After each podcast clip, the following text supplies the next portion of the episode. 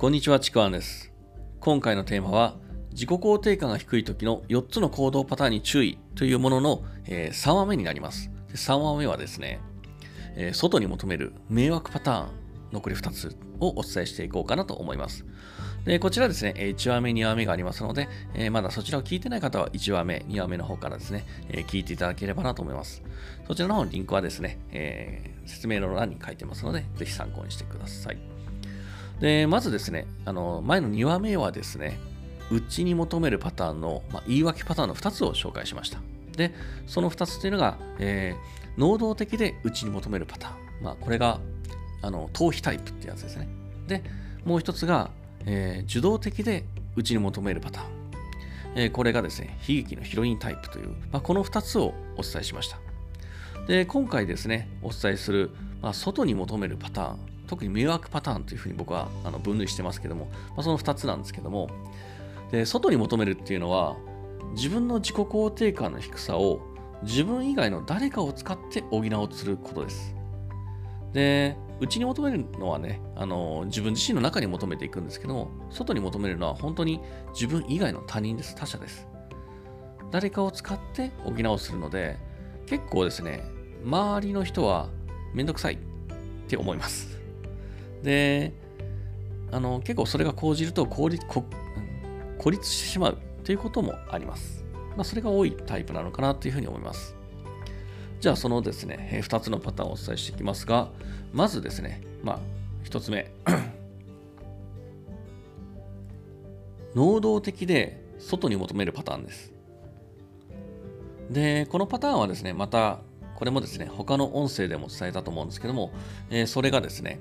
これかな、えーなぜあの人だけが私を敵対するの？という音声です。まあ、これもですね、ぜひ参考に聞いていただければなと思います。で、このタイプですね、あのー周りに迷惑が結構かかってしまう、まあ、ちょっとめんどくさいパターンなのかなというふうに思います。えーどういうパターンかを一言で言うと、マウンティングタイプですね。まあ、僕はあの、お山の対象っていう表現もしてますけども、マウンティングタイプです。で、こういうタイプの方は、自分の自慢話が多かったりします。で、あとですね、求められていないのに、なんかすごいアドバイスをしてくるような感じです。まあ、それも結構一方的にですね。で、あとですね、あの、よく他人を批判します。自分以外の誰かを批判します。で、また、自分より、まあ、下の人間を作り出したがります。作り出すんですね。下の人間を探すんじゃなくて作り出すことです。まあ、探してそういうふうに仕立て上げるんですけどね。で、これね、職場とかでは多いんですけども、新しく入ってきた人、まあ、新人もそうだけど、まあ、転職で入ってくる人もそうだし、部署の交代でもそうなんですけども、自分の縄張りかな。自分の縄張りに新しく入ってきた人とか、まあ、特定の誰かに対してだけ厳しい人とかですね、こういうタイプが多いんですよね。あの、みんなにって、自分にもみんなにも対し対しても厳しい人はそういうタイプじゃないかもしれないです。特定の誰かに対してだけですね。で、そういう人は、なんかこう、誰かターゲットを決めて、その人に対してマウンティングを取る、よく取るんですけども、あの、ちなみに、他にもっと自分にとって都合の良いターゲットが見つかれば、今までのターゲットはもうね、あの構わなくなって他に移ってしまいます。そんなタイプです。で、子供の頃とかだとね、同級生とか先輩には普通だったり物腰がね、あの弱かったりするんですけど、下級生とか近所のちびっ子を集めて親物大将みたいになってる子供とかそうかもしれません。なんで親物大将タイプというふうにも言ったりするんですけども、まあ、これがですね、能動的で外に求めるパターンなんですね。結構、あの周りから見てると、なんか強いなっていう感じが見えるタイプです。で、2つ目がですね、受動的で外に求めるパターンですね。これはですね、いわゆるかまってちゃんタイプです。で、かまってちゃんというのは、もう周りの評価に敏感で、他者に自分がどう見られるかがすごくあの自分の言動に影響するんですよね。で、そして自分より他者を優先したりとか、過度に誰かを気を使うふりをするっていうこと。まあ、ふりをするって言っても、無意識なんで自分ではそのつもりは全然ないんですけども、で、かまってちゃんのあのこの行動原理って、あの他者を通して自分を確立させるっていう行動原理なんですね。どういうことかというと、おかしな人と思われない自分。できないやつと思われない自分。こんな風にあの他者の目を通しての自分がすごく大事なんですね。だから自分を確立させるために他者を利用するっていうことを無意識に行っちゃいます。だから相手の反応を過度に欲しかったりするんですね。で、他者に依存していくようなそんな傾向があります。結構このかまってちゃんタイプ、なんかこう、ふと見るとすごい明るいっていうか、明るい人っていう感じもあったりもするし、まあ、あの、暗いっていう感じもあるんですけど、この、基本的にこの行動パターン、4つの行動パターンって、まあ、性格の明るいとか暗いとか、そんなに関係はないです。で、こんな風に外に求めるパターンって、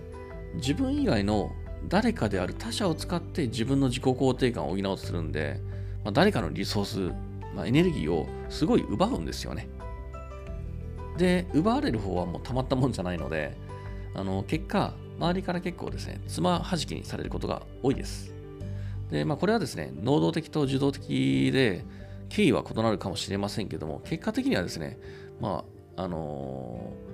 ー、第まあ、自分以外の他の人からは、周りからは煙たがられます。そんな状態になってきます。なので、なんかこう、周りの反応にあれ？とか感じたりとか、なんか私どこに行っても同じような結果になるんだよね？とか、なんかつまはじきにされるんだよね？私なんか誰にも迷惑かけてないのにっていうふうに心当たりがある人はこの辺のパターンが出てるかもしれないです。特にこう受動的で外に求めるパターンって自分では他人に誰かに何かを何かしてるつもりではないんですよね。でもなんかこう周りとうまくいかなかったり自分から離れる人が多いっていうふうに感じたら何かこのパターンが出てるかもしれないのでちょっと注意が必要かなと思います。で、こんな風にですね、あの、まあ、1、2、3話の方でですね、4つのパターンをお伝えしたんですけども、本当にですね、これ、性格の明るい、暗いとか全然関係ないです。そして、これって誰でもどれかのパターンには当てはまります。で、どれにも当てはまったりとか、で、またどれか一つが強く出たりはします。で、まあこれね、全然どれにも当てはまらないとか、どれもそんなに強く出てないなっていう人は、まあ、単純に自己肯定感そんなに低くないっていうような状態なんだと思います。でもね、あのどれも自己肯定感が低くなると、この、まあ、最初に言った卑屈な面っていうのは表面に出てきやすくなるんですよね。だからそれをカバーするために無意識な行動をしてしまうっていうことです。だからこう自分にどれかのパターンが強く出たら、まあ、あ今自己肯定が低くなってるなっていうふうにですね、まずは自分で認識をすることがすごく大事だと思います。まあ、それだけでもですね、あの気づきで回復に向かうので、でまたですね、自己肯定感を高める、まあ、方法とかですね、具体的に知りたかったですね、あのー、まあ、このチャンネルの他の音声ででね、あの、いろいろなところにヒントとか方法がですね、散りばめられているので、まあ、そちらの方、他の音声を聞きながら参考にしていただければなというふうに思います。えというわけでですね、えー、この3話にわたって自己肯定感が低い時の4つの行動パターンについてご紹介しました。えー、今回の話は以上になります。最後まで聞いていただいてありがとうございます。もしよければですね、あのいいねとかフォロー、コメントいただければ嬉しいです。では、ちくわあきらでした。